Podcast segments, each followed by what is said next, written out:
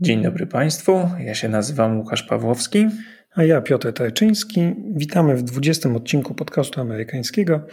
Dzisiaj będziemy rozmawiać o książce, przynajmniej wyjdziemy od książki, e, od książki Mata Tajbiego Nienawiść spółka ZO i porozmawiamy o mediach amerykańskich, o tym dlaczego media nie spełniają swojej roli, o tym dlaczego Amerykanie im nie ufają, o tym czy media są tak naprawdę dziennikarstwem czy przemysłem rozrywkowym, jak twierdzi Tajbi, Porozmawiamy o tym, co się nam podoba w książce Tajbiego, jakie diagnozy uważamy za słuszne, ale także co nas tam złości i z czym się zgodzić nie możemy. A książka jest y, ciekawa o tyle, że nie wiem, czy Piotrze wiesz, kto ją czytał i kto ją również poleca. Jacek Sasin, który Och, tak się. Tak, kiedy dowiedział się, kto dostał nagrodę Ground Press e, za tekst właśnie o wyborach Sasina niezrealizowanych. Dostał go Szymon, nagrodę dostał Szymon Jadczak. Wysłał Jadczakowi właśnie tę książkę. Napisał w związku z otrzymaniem nagrody Grand Press przez pana Szymona Jadczaka. Przesyłam moje gratulacje i książkę w prezencie. Polecam ją nie tylko laureatom tegorocznych nagród, ale wszystkim dziennikarzom. No więc, jeżeli z taką rekomendacją, e, to myślę, że ta książka musi budzić zainteresowanie. No to powiedzmy może o czym pisze Tajbi. Kim jest? Tajbi jest y, dziennikarzem politycznym, jest reporterem, który pisał y, przez wiele lat do Rolling Stone, y, do czasopisma Rolling Stone, ale stamtąd zrezygnował i teraz pisze wyłącznie własne teksty na takiej platformie internetowej Substack, gdzie płaci się za dostęp do kolejnych tekstów, tak? Tak, y, i ona ma dawać taką niezależność y, dziennikarzom, ma mm, sprawiać, że będą oni finansowani bezpośrednio przez swoich e, czytelników. No ci czytelnicy wzajem, w zamian oczywiście dostają dostęp do, do treści produkowanych przez e, tego dziennikarza. No, dzięki temu dany dziennikarz on się zobowiązuje do dostarczenia, do, do, do przekazania czytelnikom jakiejś tam liczby e, tych tekstów, no i zyskuje taką całkowitą niezależność od e, swoich wydawców, e, od swoich przełożonych w gazecie, od poprawności politycznej czy dominujących nastrojów, może pisać co chce i kiedy chce. No i ta książka powstała właściwie na Substacku, to znaczy to jest zbiór przerobiony i oczywiście zedytowany, ale zbiór tekstów, które mm, Taibi publikował w odcinkach u siebie na, na stronie, które później zostały połączone i prze, przerobione w książkę, która wyszła właśnie po polsku. Co trochę widać, mam wrażenie. To znaczy, ona jest taka trochę poszatkowana. Tutaj jest oczywiście jakaś taka ogólna myśl, o której zaraz powiemy, ale y, to, że ona jest pisana w odcinkach, to mam wrażenie, że czasem jednak wychodzi. Tajmi wychodzi od y, Noama Chomskiego i Edwarda Heimana od książki Manufacturing Consent, czyli to po polsku nie wyszło, ale to się chyba należałoby tłumaczyć jako wytwarzanie zgody, tworzenie zgody z 1988 Produkowanie roku. Produkowanie konsensusu. Produkowa- no, o, nawet ładnie, produkowanie konsensusu z 1988 roku, czyli sprzed już wielu lat, o tym, że media amerykańskie sztucznie zawężają pole dopuszczalnej debaty.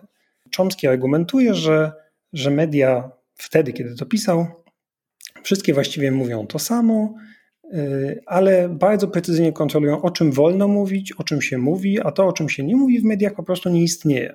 I to się Tajbiemu z jednej strony nie podoba, no bo tak jak wspomniałeś, sztucznie za, zawęża e, debatę publiczną i sprawia, że pewne rzeczy w ogóle nie docierają do opinii publicznej, a w związku z tym nie mają wpływu na wybory, jakich dokonują Amerykanie, na sposób ich myślenia, na sposób postrzegania świata. No ale z drugiej strony w wielu miejscach wydaje mi się, że Taibi mówi o tym okresie jako takim dobrym okresie dziennikarstwa, bo wówczas te media nie były też tak polaryzujące. E, to znaczy, one dostarczały jakiegoś w miarę spójnego obrazu świata, i w miarę spójnych faktów. I o ile Amerykanie w tamtych czasach mogli się ze sobą nie zgadzać co do interpretacji tych faktów, mogli się nie zgadzać, jak oceniają jakieś amerykańskie interwencje, na przykład w polityce zagranicznej, czy interwencje wojskowe, mogli się nie zgadzać, jak oceniają obniżkę podatków, czy jak oceniają politykę, nie wiem, antynarkotykową, to mniej więcej mieli te same fakty, co do których się nie zgadzali. No a później coś się zmieniło, powstały nowe media, i ta debata publiczna tak rozbiła się na kawałki. Nie tylko spolaryzowała, ale rozbiła na kawałki do tego stopnia, że teraz już tych wspólnych faktów właściwie Amerykanie nie mają. Czyli nie zgadzają się nie tylko co do tego, e, jak interpretować dane fakty, ale też w ogóle jakie te fakty są. I to jest taka jedna z pierwszych i, i rzeczywiście moim zdaniem dość wyraźnych niekonsekwencji tej książki, to znaczy ocena tego dziennikarstwa z lat, e, nie wiem, 60., 70., 80., a, a ten okres zwykle ocenia się jako takie złote lata amerykańskiego dziennikarstwa. Tajbi twierdzi, że celem mediów jest utrzymanie stanu wojny, ciągłego pobudzenia sporem politycznym między dwiema stronami debaty publicznej, uzależnienie widzów od konfliktu, to jest takiego konfliktu, w którym nasza strona ma zawsze rację, jest tą dobrą, a strona przeciwna jest zawsze winna, zawsze niegodziwa, jest demonizowana do granic absurdu. W związku z tym y, porównuje newsy, czy w ogóle media do, do sportu, porównuje newsy do wrestlingu że to jest zbudowanie programów na tym schemacie, w którym po prostu dwie strony naparzają się ze sobą nieustannie.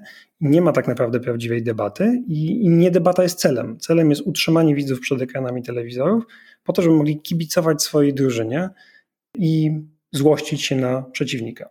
A w związku z tym argumenty jednej czy drugiej strony nie mają też większego znaczenia, bo tak jak w przypadku właśnie kibicowania drużynie sportowej, no to nie jest racjonalne. Nie jest racjonalne to, że ktoś mieszkając w Warszawie kibicuje Realowi Madryt, czy, czy Barcelonie, czy jakiejś drużynie, nie wiem, z, z Ligi Angielskiej. No dziękuję i też nie będzie, nie przestanie jej kibicować, kiedy ona poniesie jakąś porażkę albo zatrudni piłkarza, który mu się nie, nie podoba, tak? albo ten piłkarz powie coś kontrowersyjnego. On nadal zostanie kibicem.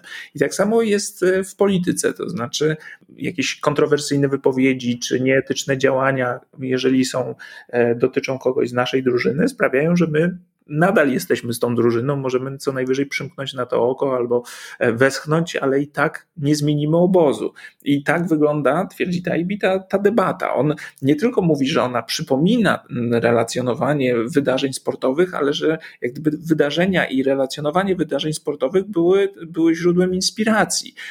I to widać w języku, kiedy mówi się o walce, wymianie ciosów, trzymaniu gardy podczas debat politycznych na przykład, a podczas debat dziennikarzy w studiu również ustawia się ich w ten sposób, jakby to była, było starcie dwóch przeciwników, dwóch drużyn, Niekiedy dodając też takie elementy scenografii, które sugerują właśnie pojedynek, gdzieś tam się zawiesi rękawice bokserskie, ustawi się ich w ringu.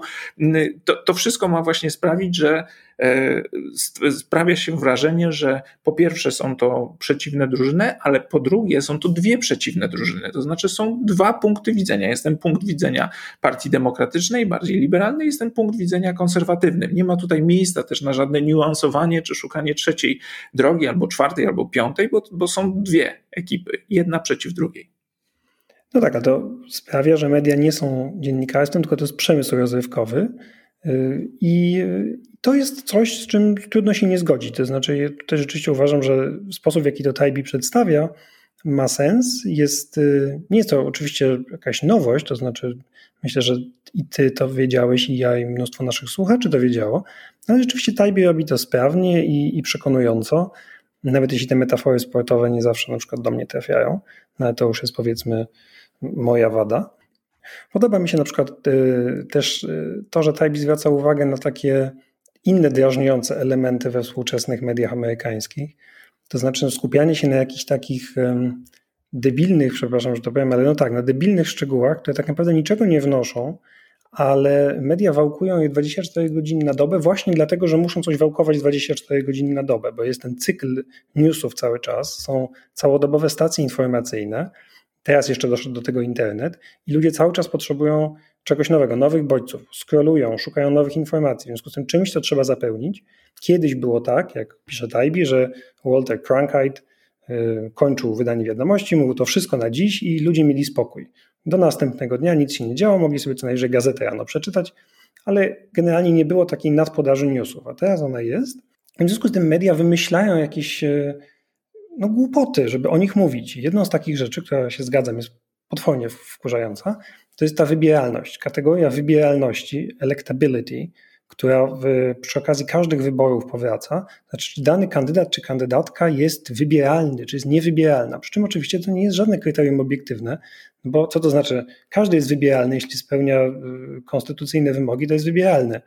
Ale media i eksperci w tych mediach siadają i zaczynają debatować, czy ten ktoś ma szansę, czy nie ma szans, czy, czy ta, przy czym dodajmy, że mam wrażenie, że ta kategoria wybieralności przede wszystkim e, szkodzi ludziom spoza tej, mm, z tego mainstreamu, to znaczy, a także kobietom. Na przykład, nie wiem, czy zgodzisz się, ale mam wrażenie, że kandydatura Elizabeth Warren została pogrzebana w dużej mierze przez to nieustanne wałkowanie wybieralności i o tym, że Warren jest jakoby niewybieralna. Nikt tak naprawdę nie był w stanie powiedzieć, dlaczego Warren jest niewybieralna, poza tym, że w domyśle jest kobietą i jeszcze ma profesorski ton co kiedyś, nawiasem mówiąc, nie było wadą, że e, kandydat lub jest wykształcony i się zna na tym, na czym mówi. Ale, e, ale jakby skupienie się na takich idiotycznych kategoriach, albo to, czy poszedłbyś z jakimś kandydatem na piwo. No Jezu, no faktycznie, znaczy u nas chyba tego w mediach nie ma, ale w amerykańskich to jest. Z kim Amerykanie woleliby pójść na piwo? Czy z George'em Bushem, czy z Alem Gorem? Who cares? Znaczy naprawdę, kogo to obchodzi? To jest faktycznie debilne. To znaczy, tutaj chodzi o to, żeby wprowadzać pewne kategorie do dyskusji i mieć najzwyczajniej w świecie temat do dyskusji no tak. i wprowadzać też czasami sztuczne różnice pomiędzy kandydatami albo sztucznie podgrzewać atmosferę, jeżeli kampania wydaje się zbyt jednostronna albo zbyt y, oczywisty wydaje się wynik. I tutaj jest też w tej książce poświęcone sporo kampanii pomiędzy Obamą i Romneyem, która y, w rzeczywistości, twierdzi Taibbi, była dość jasna. To znaczy wynik był mniej więcej z góry przesądzony, on tak twierdzi. Ale się nie zgadzam. Obama miał, miał dość duże szanse i po to, żeby podgrzać atmosferę i zainteresowanie mm, całym przebiegiem kampanii i wyborów, mm, to te różnice pomiędzy kandydatami podkręcano sztucznie i sztucznie e, podnoszono prawdopodobieństwo przegranej e, Obamy. No tak, ale mm. jednocześnie zarzut jest taki, że cztery lata później, kiedy wszyscy mówili, że na pewno wygra Hillary Clinton, e, to Taibbi mówi, no tak, ale czemu nikt nie brał pod uwagę, że może wygrać druga strona?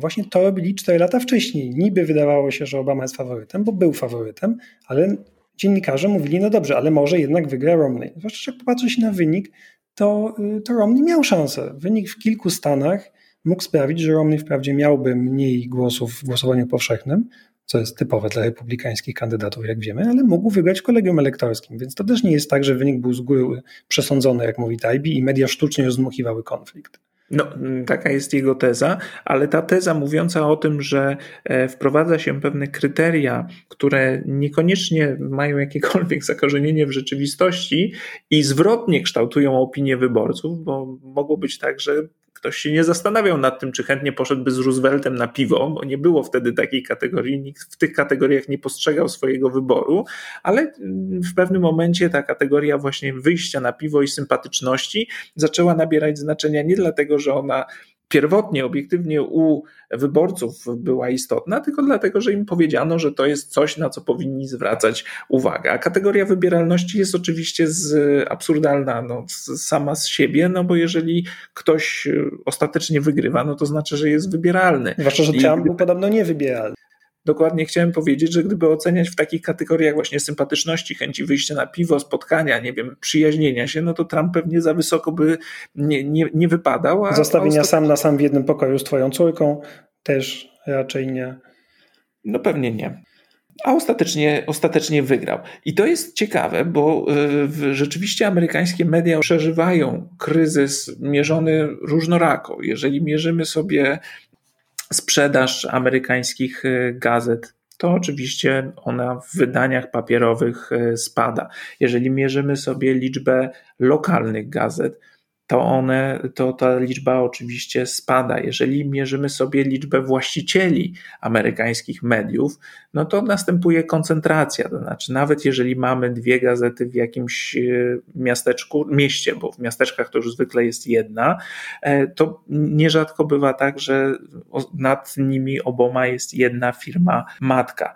I jeżeli sobie mierzymy także zaufanie Amerykanów do mediów, to owszem, także nie jest ono naj, najwyższe. W 2018 roku Gallup zrobił takie badania zaufania do mediów i to wyszło coś interesującego, bo, bo nie tylko problemem jest brak zaufania do, do mediów, ale problemem jest też oczywiście ogromna różnica pomiędzy republikanami i demokratami. Tutaj wyniki mówią, że dwie trzecie republikanów ma bardzo lub nieco e, niechętną opinię na temat mediów newsowych w porównaniu do 20% e, zwolenników Partii Demokratycznej i 48% e, wyborców niezależnych, ale ta różnica pomiędzy republikanami a demokratami jest bardzo wyraźna republikanie mają poczucie, że media są nastawione wrogo do nich, że są skrzywione.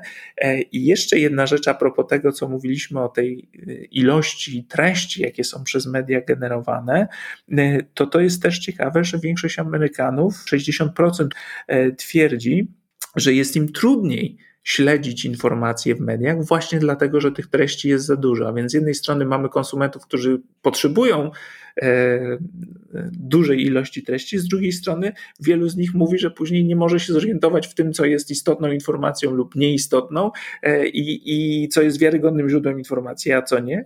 Właśnie dlatego, że tych źródeł jest zbyt dużo. Dodajmy jeszcze, że jeszcze inne badanie pokazuje, że inna różnica między demokratami a republikanami to jakie media konsumują. Czy wbrew temu, co twierdzi też Tajbi, ale co twierdzą na przykład z upodobaniem konserwatyści i w ogóle amerykańska prawica, nie jest tak, że republikanie oglądają Fox News, a demokraci oglądają wyłącznie MSNBC czy CNN. E, wręcz przeciwnie, republikanie rzeczywiście są zamknięci w swojej bańce informacyjnej w większości i oglądają Fox News, Natomiast, i to jest ich główne źródło informacji dla większości republikańskich wyborców, zwolenników Trumpa, natomiast demokraci mają znacznie szersze pole y, manewru i znacznie częściej sięgają po media inne. Nie po niezależne, bo rzeczywiście mediów niezależnych wiele nie jest w takim rozumieniu. Znaczy mediów, które są, mm, których nie widać i nie wyczuwa się żadnego skrzywienia w żadną stronę. Natomiast y, nawet całe pole po tej stronie liberalnej jest szersze. To znaczy nie tylko jest New York Times i Washington Post dla tych, którzy czytają gazety i całe gro tygodników, e, ale jest MSNBC, ale jest też CNN, które jest takie jakby najbardziej wyważone. Zaliczanie takie bezmyślne CNN do grupy y, mediów liberalnych, mediów lewicowych jest nieuprawnione, o czym może będziemy mówić później. Ono jest oczywiście bardziej po lewej stronie niż ten, ale to nie jest y, taki sposób, poziom upartyjnienia, jaki widzimy po stronie Fox News, ale generalnie wyborcy demokratów sięgają po inne media, przynajmniej próbują się czegoś dowiedzieć. To, czy potrafią odsiać te informacje w tym nawale treści, to jest inna rzecz, ale nie są tak zamknięci na, na inne źródła jak republikanie. Ale to chyba właśnie wynika z tego stosunku wyborców, dość wzajemnie się wzmacnia, stosunku wyborców republikańskich do tego, jakie, jak te media postrzegają, bo nie tylko brak zaufania czy opinia na temat mediów przychylna lub nieprzychylna, to jest coś, co różnicuje wyborców Partii Demokratycznej i Partii Republikańskiej, no ale też inna miara, którą w tym sondażu Galupa zastosowano, to było pytanie o to, czy media są przedmiotem politycznego ataku. To było badanie w roku 2018, a więc Trump, który nazywa media wrogiem ludu, który ciągle mówi, że są to media albo upadające, albo fałszywe.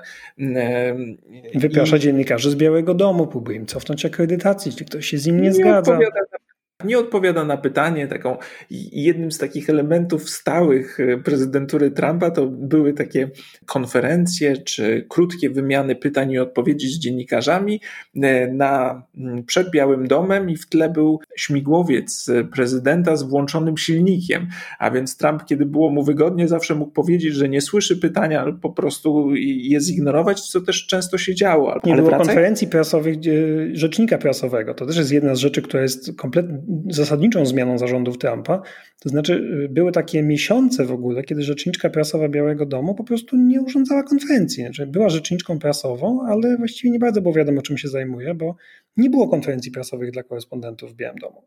A jak były na początku, to bardzo często też po prostu rzecznik Trumpa podawał jawnie nieprawdziwe informacje. Pierwszym taką szokującą dla, dla dziennikarzy i dla opinii publicznej e, sytuacją było, kiedy uparcie Trump i jego e, ludzie przekonywali, że miał największe tłumy na inauguracji, chociaż było oczywiste i było to widać na zdjęciach, że tych ludzi było trochę mniej, właściwie sporo mniej niż na przykład za czasów Obamy, ale Trump upierał się, że było ich najwięcej.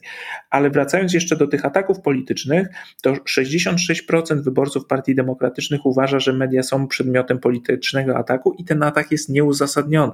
W przypadku Republikanów 58% uważa, że są przedmiotem ataku politycznego, ale ten atak jest uzasadnione, a więc to pokazuje zupełnie inne postrzeganie e, mediów, e, a właściwie ich stanu. Tutaj kompletnie się rozpadają nam te dwie, dwie kategorie. To, co Ale... natomiast łączy media ze sobą i o czym pisze Taibi też słusznie, to jest to, że media stworzyły Trumpa. Tak. I to nie jest zarzut tylko wobec Fox News, które wspierało go w kampanii wyborczej, bo to wcale nie było tak prosto z tym wspieraniem Trumpa. Natomiast jest to po prostu wspólna robota wszystkich trzech najważniejszych stacji kablówki i innych mediów, ale Fox News, CNN i MSNBC to są to jest trójka winnych, którzy relacjonując absolutnie wszystko, co Trump mówił i robił, pomagali mu zdobyć wyborców. Dlatego, że Trump był świetny dla ratingu, bo mówił rzeczy absurdalne, mówił rzeczy oburzające. Potem można było dużo dyskutować o tym, jak bardzo oburzające rzeczy powiedział Trump, jakie to jest straszne. I po każdym wystąpieniu Trumpa mamy panel, w którym mm, eksperci, lub właśnie nie eksperci, tylko tacy dziadersi, którzy eksperci od wszystkiego powtarzają komunały, ale to było znakomite dla oglądalności. Tutaj jest e, bardzo dobry opis, e, jak wyglądał ten proces. Otóż Trump rzucał e, jakieś kontrowersyjne hasło lub kontrowersyjną wypowiedź i rzeczywiście później to media przechwytywały. I mm, tutaj Tajbi dobrze rozprawia się z takim mitem, że Trump Trumpa wykreowały media społecznościowe, że on znalazł jakiś taki sposób na obejście mediów tradycyjnych i dzięki temu wygrał, bo bezpośrednio komunikował się ze swoją bazą. Trump wcale nie miał aż tak wielu obserwujących na Twitterze w porównaniu na przykład z prezydentem Barackiem Obamą, chyba kiedy startował to było 40 kilka milionów. E, Obama miał znacznie lepsze wyniki, ale on korzystał z Twittera po to, żeby wzbudzić zainteresowanie mediów tradycyjnych i to dzięki nim zyskiwał prawdziwy rozgłos. Tutaj jest opis takiej sytuacji, kiedy Trump miał powiedzieć, że Hillary Clinton tu cytuję, została wychujana podczas rywalizacji z Obamą w roku 2008. Moim zdaniem to tłumaczenie nie jest najlepsze, on nie, nie użył tak wulgarnego słowa, należałoby napisać raczej wydymana, powiedział to podczas jednego z, ze swoich występów, ze swoich wieców. No i oczywiście media podnoszą ten temat, Trump wrzuca jakiegoś tweeta, w którym nie do końca wycofuje się z tego, co powiedział, a właściwie e, powtarza e, to samo i, trwa, e, i, i, i stoi przy, tym, przy tej swojej opinii, no więc media zaczynają się dyskusje. Czy tak było? Czy można użyć takiego słowa? Czy ma ono podtekst rasowy i czy przywołuje stereotyp czarnego przestępcy seksualnego? No bo mówimy o Obamie i o Hillary Clinton, a więc jeszcze gra na stereotypach takich rasistowskich. I wszystko to się kręci i jeżeli ktoś nie był na wiecu albo nie ma Twittera i nie słyszał tej wypowiedzi Trumpa, to po krótkim czasie słyszeli o niej absolutnie wszyscy. Nie dzięki temu, że Trump e, jest taki sprytny i komunikuje się bezpośrednio ze swoimi wyborcami, tylko dzięki temu, że dostał e, megafon w postaci tradycyjnych mediów i ten swój e, pierwotny przekaz mógł zwielokrotnić. No tak, ale równocześnie mam wrażenie, że Tajbi trochę ignoruje, a może lekceważy media społecznościowe czy w ogóle nie zauważa tego fenomenu na wielu poziomach, ale y, no tak, można argumentować, że Trump wykorzystał media społecznościowe po to, żeby mieć poparcie czy zainteresowanie mediów tradycyjnych, no ale Tajbi nigdzie nie pisze o Cambridge Analytica na przykład i o reklamach na Facebooku targetowanych i tak dalej, i tak dalej, jako jednym z możliwych przyczyn zwycięstwa Trumpa albo jeden z powodów zwycięstwa Trumpa. To jest w ogóle u niego zignorowane. Tak samo jak nie pisze o tym, że internet sprawił, że zmienił się sposób finansowania mediów. To znaczy, kiedyś było tak, że te media tradycyjne musiały mieć jak najszerszą bazę odbiorców, y, żeby móc kierować reklamy do wszystkich. Ale pieniądze z reklam przeszły z prasy, z prasy tradycyjnej do internetu. W związku z tym źródło dochodu dla tych gazet tradycyjnych wyschło, no bo kto reklamuje się już w gazetach? Czy ja nie wiem, w Stanach pewnie ktoś jeszcze tak, ale to już nie jest to, co było kiedyś. W związku z tym y, media muszą zarabiać inaczej, zarówno gazety, jak i y, telewizję. W związku z tym stąd mm, kierowanie się finansami i to, że media stały się przedmiotem, mm, stały się przedsięwzięciem biznesowym tak naprawdę, a nie dziennikarskim, to jest między innymi, nie wyłącznie, ale między innymi pochodna tej zmiany, jaką było nadejście internetu. I o tym Tajbi nie pisze. Taibi nie uwzględnia także wpływów zewnętrznych na mm, media e, społecznościowe i poświęca cały rozdział tak zwanej Russiagate, czyli tej sprawie wpływów rosyjskich czy próbie rosyjskiej ingerencji w amerykańskie wybory w 2016 roku na korzyść Trumpa i uważa, że jest to przykład kompletnej porażki amerykańskiego dziennikarstwa, kompletnej porażki polegającej na tym, że oto rozdmuchano aferę. Której nie było. Której nie było. To jest w ogóle mój największy problem z Taibim, to jest to, jak on pisze o, mm, o, o Russiagate. Pamiętam ten tekst z, z 2019 roku, kiedy on się pojawił na Substacku, kiedy on pisał, że mm, Russiagate to jest tak jak e, opowieści o broni masowego rażenia w Iraku które okazały się bzdurą, ale która uzasadniła później, media to podchwyciły, łykały narracje amerykańskich służb wywiadowczych i to oczywiście doprowadziło do wojny w Iraku, no, porażka amerykańskiego dziennikarstwa. O tym też piszę w jednym z rozdziałów. I że Russiagate to jest właściwie nawet gorzej niż tamto, że to jest kompletny humbug, niczego właściwie nie było i najpotężniejsza, najważniejszy z zarzutów, jaki znaleziono przeciwko Trumpowi, to jest to, że Trump y, płacił prostytut, znaczy zapłacił gwieździe porno za seks. No to jest. Zamilczenie w sprawie seksu. Zamilczenie, przepraszam, w sprawie seksu. No to jest y, no bzdura, po prostu. E, warto tutaj tylko dodać, że sprawa broni masowego rażenia i poparcia dla wojny w Iraku to rzeczywiście jest inna kwestia i jest to kwestia, która powinna być wstydliwa dla wielu amerykańskich mediów i zarzuty, które tutaj się pojawiają, że wielu z tych komentatorów, którzy absolutnie byli zwolennikami e, ataku na Irak, którzy ignorowali niespójności w tej opowieści e, administracji Busha i opowieści amerykańskich służb, e, nadal jest, to są ważne postaci w amerykańskiej przestrzeni opinii publicznej i w debacie publicznej, to rzeczywiście jest coś, co, co należy i co można krytykować, co powinno być powodem do wstydu, a przynajmniej do jakiegoś zastanowienia, ale to jest jedna rzecz, gdzie mamy nieprawdziwe informacje, które prowadzą do wybuchu wojny, która trwa kilkanaście lat, kosztuje życie wielu ludzi, kosztuje masę pieniędzy i zmienia historię Stanów Zjednoczonych i przyczynia się także do wielu problemów społecznych społecznych, z którymi Amerykanie sobie dzisiaj nie mogą poradzić. To jest jedna rzecz, a druga rzecz to jest jednak historia ingerencji rosyjskiej w 2016 roku, która jest o wiele mniej wątpliwa, mówiąc delikatnie, niż e, przyczyny wybuchu wojny w Iraku. Tak, no, faktem jest, że Tajbi napisał tę książkę w 2019 roku, czyli jeszcze zanim został upubliczniony finalny raport specprokuratora Millera i zanim ukazał się finalny raport Komisji Senackiej na temat interwencji rosyjskiej, bo ten ostatni tom raportu, piąty bodajże, ukazał się chyba w sierpniu tego roku dopiero. Więc to, co przy Tajbi jest wcześniejsze. Ale nawet wtedy, kiedy to Tajbi pisał, nie ma racji. Dlatego, że ingerencja rosyjska w amerykańskie wybory była już potwierdzana. Była nawet potwierdzona w, tych, w raporcie Millera. To znaczy nie aż tak jak w tym raporcie senackim, ale jest to fakt. Y, tymczasem Taibbi mam wrażenie utożsamia Russiagate w całej książce z niepotwierdzonym dossier Steela. Dossier Steela, żeby przypomnieć Państwu, to była taka mm, raport sporządzony prywatnie na potrzeby Partii Demokratycznej na temat różnych, no właśnie, doniesień na temat Trumpa. One nie były finalnie zweryfikowane, to był trochę rzeczywiście bardziej zbiory pogłosek, zbiory wątków do dalszego zgłębienia, rozwinięcia. Mm, tam pojawiała się między innymi słynna sprawa rzekomej orgii w hotelu w Moskwie, na której prostytutki sikały na łóżko. I to oczywiście taki pikantny detal rozpalił media amerykańskie i o tym dużo spekulowano, czy to prawda, czy nie i co to znaczy. Oczywiście była to pożywka dla komików. Nigdy to nie zostało potwierdzone, dodajmy. Natomiast dossier Steela, rzeczywiście niepotwierdzone, to nie jest Russiagate. Russiagate to są Y, kontakty wielokrotne głębokie kontakty między ludźmi ze sztabu Trumpa, Paula Manaforta, szefa kampanii, Rogera Stone'a, doradcy kampanii, z Rosjanami, z agentami rosyjskich służb wywiadowczych, z ambasadorem rosyjskim, kontakty generała Flyna, czyli późniejszego i bardzo krótkiego doradcy Trumpa do spraw bezpieczeństwa narodowego. Wszystkich ludzi, dodajmy, których Trump niedawno ułaskawił. Czy wszystkich poza Manafortem? Manafort jeszcze czeka na ułaskawienie.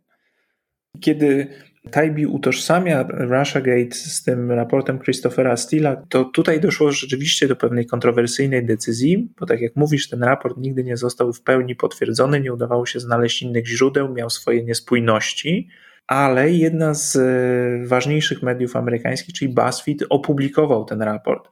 E, I, i to jest coś, co, co Taibi zarzuca, e, że nie, mając niepotwierdzone informacje i bardziej właśnie plotki, zdecydował się na publikację. Oni wtedy to argumentowali, że oto nasi czytelnicy mogą sobie sami wyrobić zdanie. Ale wiele innych organizacji medialnych i wiele innych gazet nie zdecydowało się na tę publikację i to rzeczywiście było przedmiotem kontrowersji. Poza tym, czy BuzzFeed to jest naprawdę y, medium amerykańskie, jakby pierwszej klasy? To znaczy, nie, to, to jest też, y, mam wrażenie, że Taibi też y, nie rozróżnia mediów. W ogóle częsty problem tej książki to jest to, że on nie widzi różnicy między komentatorami politycznymi, a reporterami, między y, mediami jakby bardziej szanowanymi, a mniej. BuzzFeed nie jest tym samym, co New York Times, dajmy na to. A u niego wszystkie media są jakąś taką całościową machiną, która działa na korzyść, no właśnie, chyba demokratów wyłącznie i on wybiera to, co jest mu wygodne, w taki sposób, żeby pasowało to do z góry założonej tezy. A kiedy dowody są, y, kiedy coś się nie zgadza, to on to ignoruje. To też widać na przykład w rozmowie z Taibim dla portalu Vox, nie wiem czy ją czytałeś, w której y, dziennikarz go tak przepytuje trochę z, z tych jego zarzutów i na przykład mówi, no ale jak można mówić, że Rosjanie nie zhakowali Komitetu Krajowego Partii Demokratycznej, skoro Miller, prokurator Miller y, postawił zarzuty ludziom z rosyjskiego wywiadu. Na co Tajbi, który mówi, że przecież nie było żadnego zhakowania, mówi, no nie ma dowodów, że oni to zrobili. To mogli być ludzie z Rosji, no ale w końcu czy możemy, jesteśmy absolutnie pewni, że to byli ludzie z Rosji? To nie zostało ustalone. No to nie jest prawda. I, I on jest, wielokrotnie łapie się na czymś takim, że jak mu coś nie pasuje do tej tezy, że media nie poradziły sobie albo rozdmuchały Russiagate ponad miarę, on się tak trochę wycofuje, trochę nie, trochę mówi, że nie ma na to dowodów. Okej, okay, zgoda, ale kiedy mówimy sobie o tym nierozróżnianiu mediów i nierozróżnianiu mediów e, newsowych od mediów opinii, to ja się z tym mogę zgodzić, ale mam pewne wątpliwości z tym BuzzFeedem, bo wiesz, e, z jednej strony możesz powiedzieć, że to jest takie medium, które jest takie tabloidowe, które rzeczywiście zaczynało jako taki agregator treści, brało newsy z innych stron i przerabiało je w taki bardziej atrakcyjny sposób. No ale pan, który przez kilka lat był szefem e, BuzzFeedu, został teraz e, komentatorem e, New York Timesa. Ben Smith został media columnist i dołączył do New York Timesa w 2020 roku. Tutaj, jak piszą w jego biogramie, po ośmiu latach w roli założyciela BuzzFeed News. No a to jest właśnie ten człowiek, który odpowiadał za decyzję o opublikowaniu dossier Steela, więc problem moim zdaniem jest, to nie jest tak, że go zupełnie nie ma, ale okej, okay, zgadzam się z tobą w tym, że, że należy sobie rozróżniać pomiędzy tekstami E, opinii, a tekstami newsowymi. I zresztą tutaj jest wielka niekonsekwencja autora, który narzeka na przykład na język e, tych felietonów opinii, mówi, że jest on agresywny, wulgarny, no a jeżeli Państwo zajrzą do tej książki, no to w niej aż roi się od takich personalnych ataków na różnego rodzaju postaci. One nie są też specjalnie subtelne. Na przykład Sean Hannity, jeden z naszych ulubionych prezenterów e, Fox News, jest nie, nie Sean Hannity, ale Tucker Carlson, inny z naszych ulubionych e, prezenterów Fox News, jest tu określony jako ktoś, kto ma odbyt zamiast ust. To jest mniej więcej ten poziom opisu postaci, tak, które się Ale jednocześnie zarzuca mediom, bo to też pada w książce, karykaturalne przedstawianie oponentów. No to czym jest y, karykaturalne przedstawienie oponentów, jeśli nie właśnie tym, co robi Taibi? Albo on krytykuje przemysł nienawiści i podaje tam te 10 przykazań nienawiści, tak troszkę patetycznie podanych. Jedną z nich jest, że porównywanie przeciwnika do Hitlera i że generalnie nasz przeciwnik jest, jak Hitler jest uosobieniem zła, po czym sam w którymś z dalszych rozdziałów Shona Hannity'ego nazywa Reichsführerem no to w tej samej książce nie możesz mówić, że nie wolno karykatur w ten sposób przedstawiać swoich y, oponentów i ich obrażać, po czym ich obrażać i karykaturować. Jasne, że to jest wzór reporterstwa Gonzo, Huntera Thompsona, który też zresztą pisał dla Rolling Stone, czyli mentora, jak się wydaje, Hani y, Taibiego. Mm, no ale dziennikarstwo Gonzo to nigdy nie udawało obiektywności. To jest wręcz przeciwnie, to jest wręcz antyoobiektywność. To są reporterstwo, w którym dziennikarz jest jednym z bohaterów, bohaterem uczestniczącym opowieści. Y, Thompson nie był obiektywny, Thompson nienawidził Richarda Nixona nienawiścią szczerą i gorliwą do końca życia.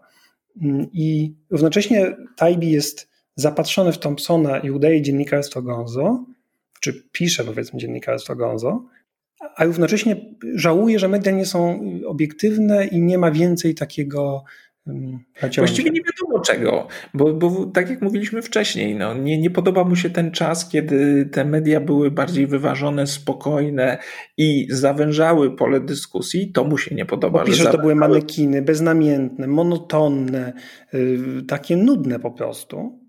A z drugiej strony te osoby, które ma teraz, zarzuca im to, że są za bardzo spolaryzowane i za bardzo e, przyczepione do swoich obozów i prowadzą tą nieustanną walkę, która ma nas trzymać e, przy telewizorach. No więc moim zdaniem można mówić słusznie, że rolą mediów jest pewna, pewne odsiewanie treści i niedopuszczanie pewnych treści do debaty publicznej, nie dlatego, że się je cenzuruje, tylko dlatego, że one są na przykład niezgodne z faktami.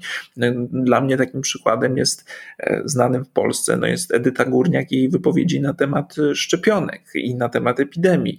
To nie o to chodzi, że Edyta Górniak nie może mieć swojego zdania, tylko jeżeli to zdanie nie ma pokrycia w faktach, no to niespecjalnie widzę sens zapraszania jej do jakichś głównych programów publicystycznych z dobrą oglądalnością, bo to naprawdę niczemu nie służy i nie poszerza naszej wiedzy. I jeżeli media pełnią taką rolę, że odsiewają nam takie postaci, to nie widzę w tym nic złego. E, natomiast Taibi zdaje się twierdzić, że wówczas e, media e, przyczyniają się do tego sztucznego wytwarzania zgody. I to też mu się nie podoba. Ten centryzm kiedy... mu się nie podoba. Nie podoba mu się centryzm. Zauważ, że on pisze, że to jest właściwie brak kręgosłupa. Jak jesteś centrystą, to nie masz kręgosłupa, nie masz własnego zdania. Więc niedobrze jest, kiedy ludzie przedstawiają własne zdanie, bo robią to zbyt emocjonalnie i robią to agresywnie, a jak próbują znaleźć środek, jasny, czasem w karykaturalny sposób i w jakiś taki no, nie za mądry, ale jednak, to jest to brak kręgosłupa, brak wyrazistych poglądów, w ogóle zauważ, ile tam jest takiego przyczepiania się do ludzi, którzy są umiarkowani. Znaczy, że ktoś, jak ktoś próbuje, któryś z polityków czy dziennikarzy próbuje być, może nie centrystą, ale próbuje wysłać obu stron albo jest jakiś koncyliacyjny, to Tajbi pisze, że jest miękki, że jest kluchowaty, że nie jest męski. Zaskakujące w ogóle, jak często tam są jakieś padają zarzuty o brak męskości wobec tej czy innej osoby. A równocześnie wykpiwa promowanie toksycznej męskości w stylu Sean Hannity, Donald Trump, Bill O'Reilly ostatecznie dochodzi do tego, że on stawia, właściwie to nie dochodzi, to tam gdzieś jest e, przez całą książkę, to jest stawianie znaku równości pomiędzy mediami z prawej strony i mediami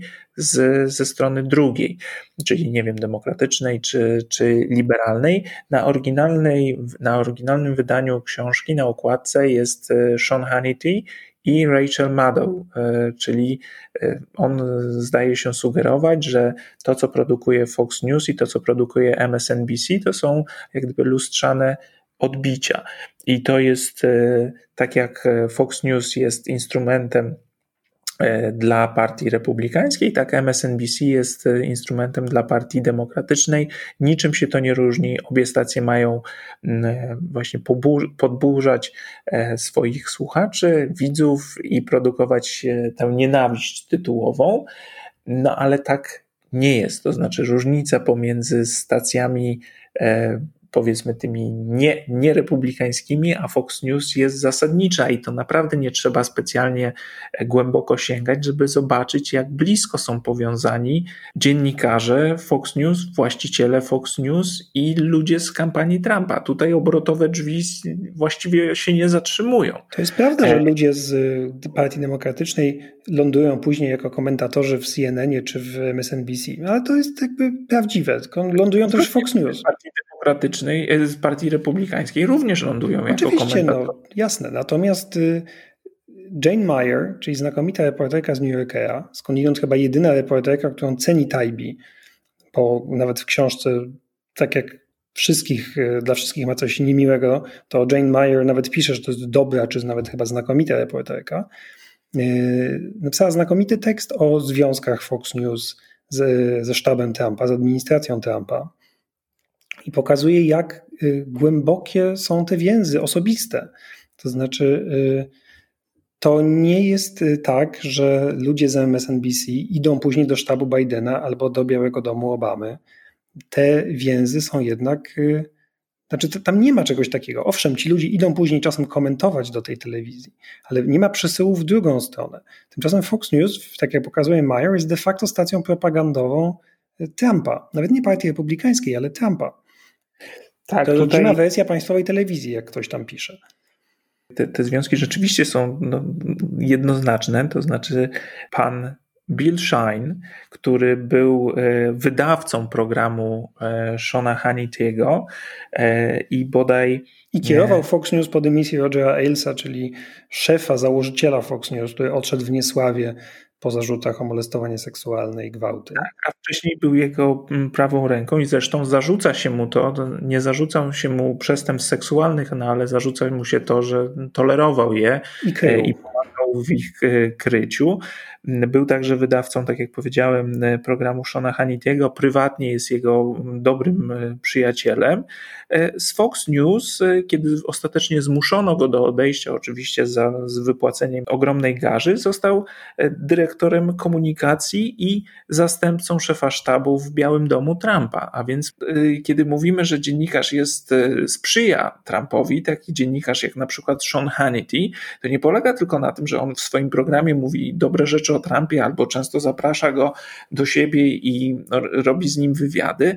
Tutaj jest opisana zupełnie no, surrealistyczna scena, że e, w czasie zebrań administracji Trumpa Hannity jest na telefonie i bierze udział w tej dyskusji, proponując swoje pomysły co do prowadzenia polityki, czy do zajęcia jakiegoś stanowiska w jakiejś bieżącej sprawie. To znaczy jest aktywnym uczestnikiem prac administracji. Był nazywany nieformalnym szefem sztabu i nie jest to w dodatku jedyny dziennikarz, czy używam tego słowa nie z pełnym przekonaniem, Fox News, który tak doradza Trumpowi. To znaczy w tym artykule Meyer, ale w innym yy, pojawiają się doniesienia, czy potwierdzone, że Trumpowi doradzają w ogóle czołowi dziennikarze, czołowi ludzie Fox News. Lou Dobbs jest, jed, jest dawny dziennikarz CNN skądinąd, jest, y, jest doradcą Trumpa.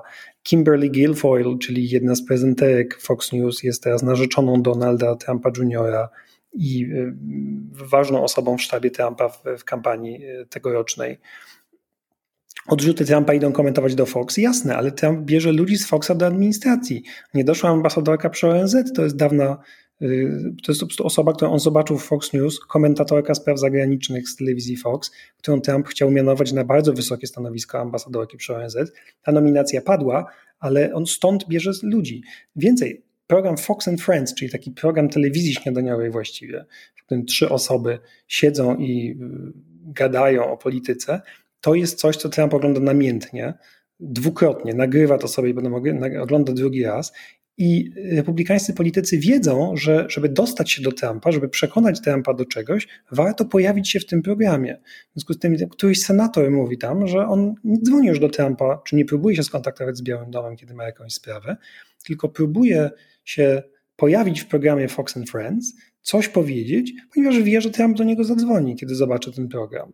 W związku z tym Fox and Friends i w ogóle telewizja Fox jest nakierowana nie tylko na odbiorców, y, na wyborców Trumpa, ale jest nakierowana na Trumpa.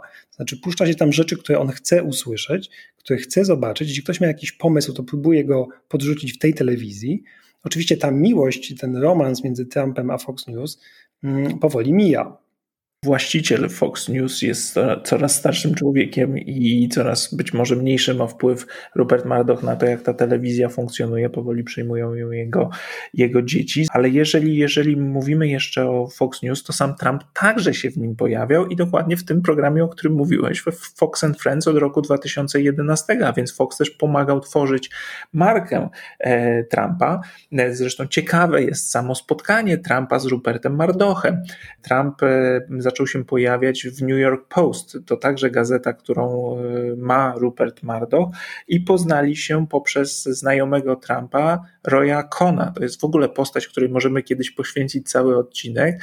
To jest prawnik, który zaczynał jako doradca e, Josepha McCarthy'ego, czyli niesławnej postaci odpowiedzialnej za taką antykomunistyczną e, panikę moralną senatora ze stanu Wisconsin y, i symbolu takiego, no nie wiem, zacietrzewienia prawicowego, e, właśnie zamordyzmu, próby e, niszczenia ludzi. Roycon był jego doradcą e, i później mentorem Trumpa i to on poznał Trumpa z Rupertem Mardochem, dając taki pomysł, żeby Trump pojawiał się w gazetach Mardocha właśnie tak, jako taki nowojorski playboy milioner. Więc stąd jest znajomość. Fox News pojawiał się e, Trump od roku 2011 na zaproszenie Rogera Ailesa, o którym wspomniałeś i którego kariera skończyła się po ujawnieniu zarzutów o po ujawnieniu tego skali molestowania seksualnego. Ale co zrobił e, Ailes, jak odszedł z Fox News?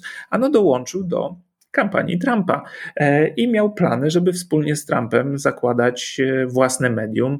E, ponoć, przynajmniej tak wynika z tego artykułu, liczył na to, że Trump oczywiście przegra wybory. Wszyscy tak uważali, że Trump tak, przegra. Trump w sztabie ponoć... Trumpa ludzie byli przekonani, że Trump przegra i plany rzeczywiście były uruchomienia nowej telewizji. Natomiast co jest ciekawe i co mnie zaskoczyło, że mm, Meyer twierdzi, że Roger Ailes mimo wszystko był tą osobą, która potrafiła się dystansować od Trumpa w czasie, w czasie kampanii wyborczej i potrafił dbać jeszcze Ailes o jakieś przynajmniej zachowanie pozorów. To znaczy, kiedy Hannity występował, wystąpił na scenie z Trumpem w pewnym momencie, Ailes y, zadzwonił z pretensją i kazał to natychmiast y, ukrócić takie zachowanie. Po odejściu Ailesa z Fox News, kiedy nastąpił taki dziwny moment, kiedy Rupert Murdoch osobiście zaczął zarządzać siecią, ale był zbyt chory, żeby to robić, więc jakby ta odpowiedzialność przepadła trochę na Billa Shine'a, o którym mówiliśmy, trochę na inne osoby i odpowiedzialność się rozmyła.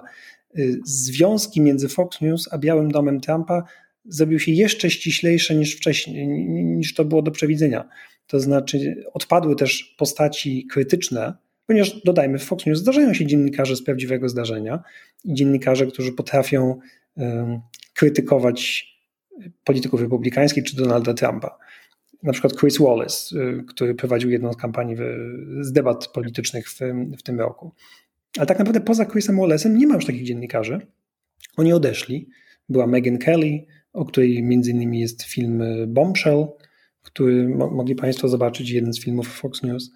Natomiast y, po odejściu tych wszystkich ludzi Fox News stało się telewizją Trumpa. Stało się stacją propagandową Białego Domu, tak naprawdę. Przy czym, kiedy teraz, kiedy Trump przegrał wybory i Fox News zaczęło wykazywać jakieś, mm, jakieś zachowania niezależne, to znaczy na przykład y, ogłosi, zgodziło się z tym i potwierdziło, że Trump przegrał wybory. Czyli z punktu widzenia Trumpa dokonało ostatecznej zdrady, ponieważ nie podtrzymuje i nie, nie gra w jego grę, nie twierdzi, że Trump tak naprawdę wygrał, że wybory zostały sfałszowane i tak dalej, i tak.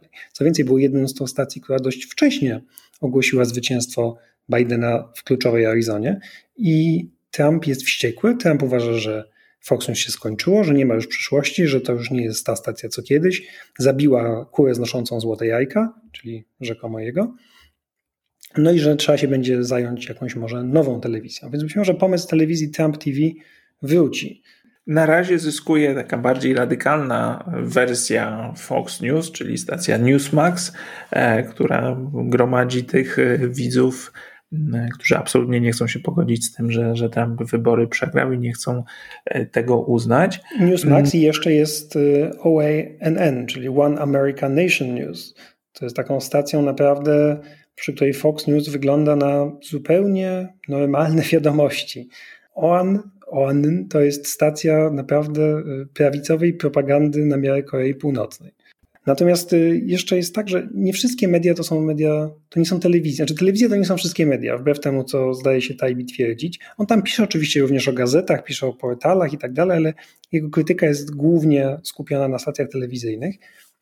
Gazetom też się dostaje i to tym najbardziej szacownym jak New York Times czy Washington Post, ale żeby zobaczyć, że nie ma tej równowagi jednak między lewą a prawą stroną, jeśli nawet nazwiemy tę drugą stronę lewą, między liberalną powiedzmy a konserwatywną, to wystarczy zobaczyć, co się dzieje w gazetach ostatnio, tych liberalnych, Washington Post i New York, e, New York Times, w kwestii nominacji do gabinetu Bidena na przykład. Czy widziałeś, ile jest krytycznych artykułów wobec tej czy innej nominacji Bidena, zwłaszcza na jego nowego sekretarza obrony. Znaczy pojawiają się głosy za, pojawiają się głosy przeciw, są argumenty, dlaczego to jest zły wybór, dlaczego generał nie powinien kierować Pentagonem itd., tak itd. Tak jest jakaś debata, jest niezgoda na decyzję demokratycznego prezydenta, są głosy z lewej, są głosy z prawej, jest tam, toczy się autentyczna debata. Po stronie prawej nie ma czegoś takiego, czyli nie przypominam sobie żadnej krytycznej uwagi na temat którejś nominacji do gabinetu Donalda Trumpa. Czy tam każda nominacja była wspaniała, każde posunięcie Trumpa było dobre, y, nie było krytyki. Media rzeczywiście mają wiele swoich problemów i warto o nich rozmawiać, i w tym sensie ta książka jest ciekawa, że, że parę takich zjawisk dobrze opisuje, y, ale to usilne szukanie symetryzmu pomiędzy prawą i, i lewą stroną, no, to, to nie jest do końca No właśnie nie lewą, dlatego że jeszcze jedna rzecz, która jest Ach, problem z Taibim, to że Taibi udaje pewien obiektywizm, to znaczy, że on patrzy na te dwie strony i próbuje niezależnie, obiektywnie, tak jak kiedyś dziennikarze robili, przyjrzeć się tym dwóm stronom sporu, jest nieprawdziwe. To znaczy, Taibi ma swoje poglądy polityczne. Tak naprawdę to, co on mówi, retoryka, której używa i argumenty, które stosuje, to jest po prostu punkt widzenia tych progresywnych demokratów, czy nawet nie demokratów, ale progresywistów amerykańskich, zwolenników Sandersa na przykład. I, i okej, okay, jakby nie mam z tym problemu, to jest y, uzasadniona krytyka, uzasadniony punkt widzenia, natomiast y, trochę nie ma co udawać, że tak nie jest i troszkę mam pretensję do Tajbiego, że nie jest w stanie określić się politycznie tam, gdzie jest, co, co widać, gdzie jest, co widać nie tylko po tej książce, ale też po y, tym, co mówi w wywiadach, po tym, jak wyglądają recenzje tej książki, na przykład lewicowy Jacobin pije z zachwytu, jakie to jest wspaniałe. A Taibi udaje, że on jest zdystansowany i patrzy jednak y, z dystansem na to. No to nie jest prawda. Taibi po prostu nie, jest, nie należy do jednego z tych dwóch obozów, ale należy do innego, trzeciego obozu, który istnieje, tylko czuje się lekceważony. Ale mimo tych wszystkich e, wad, e, słabości, niedociągnięć, to jest chyba książka, która jest warta uwagi, bo część z tych test, które są w niej zawarte, one, ma zastosowanie dość, one mają zastosowanie dość uniwersalne, bo 24-godzinne media informacyjne, oczywiście rozwój mediów społecznościowych, to wszystko ma miejsce nie tylko w Stanach Zjednoczonych, chociaż w Stanach Zjednoczonych jest może bardziej zintensyfikowane, też ze względu na to, że tam nieustannie trwa kampania kampania polityczna, ale mimo tych wszystkich słabości książki Tajbiego, to jest chyba dobra rzecz, którą e, warto przeczytać, ale ważne, żeby ją czytać z krytycznym nastawieniem.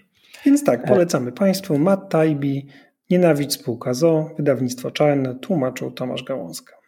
A my na dziś e, dziękujemy i zapraszamy za tydzień.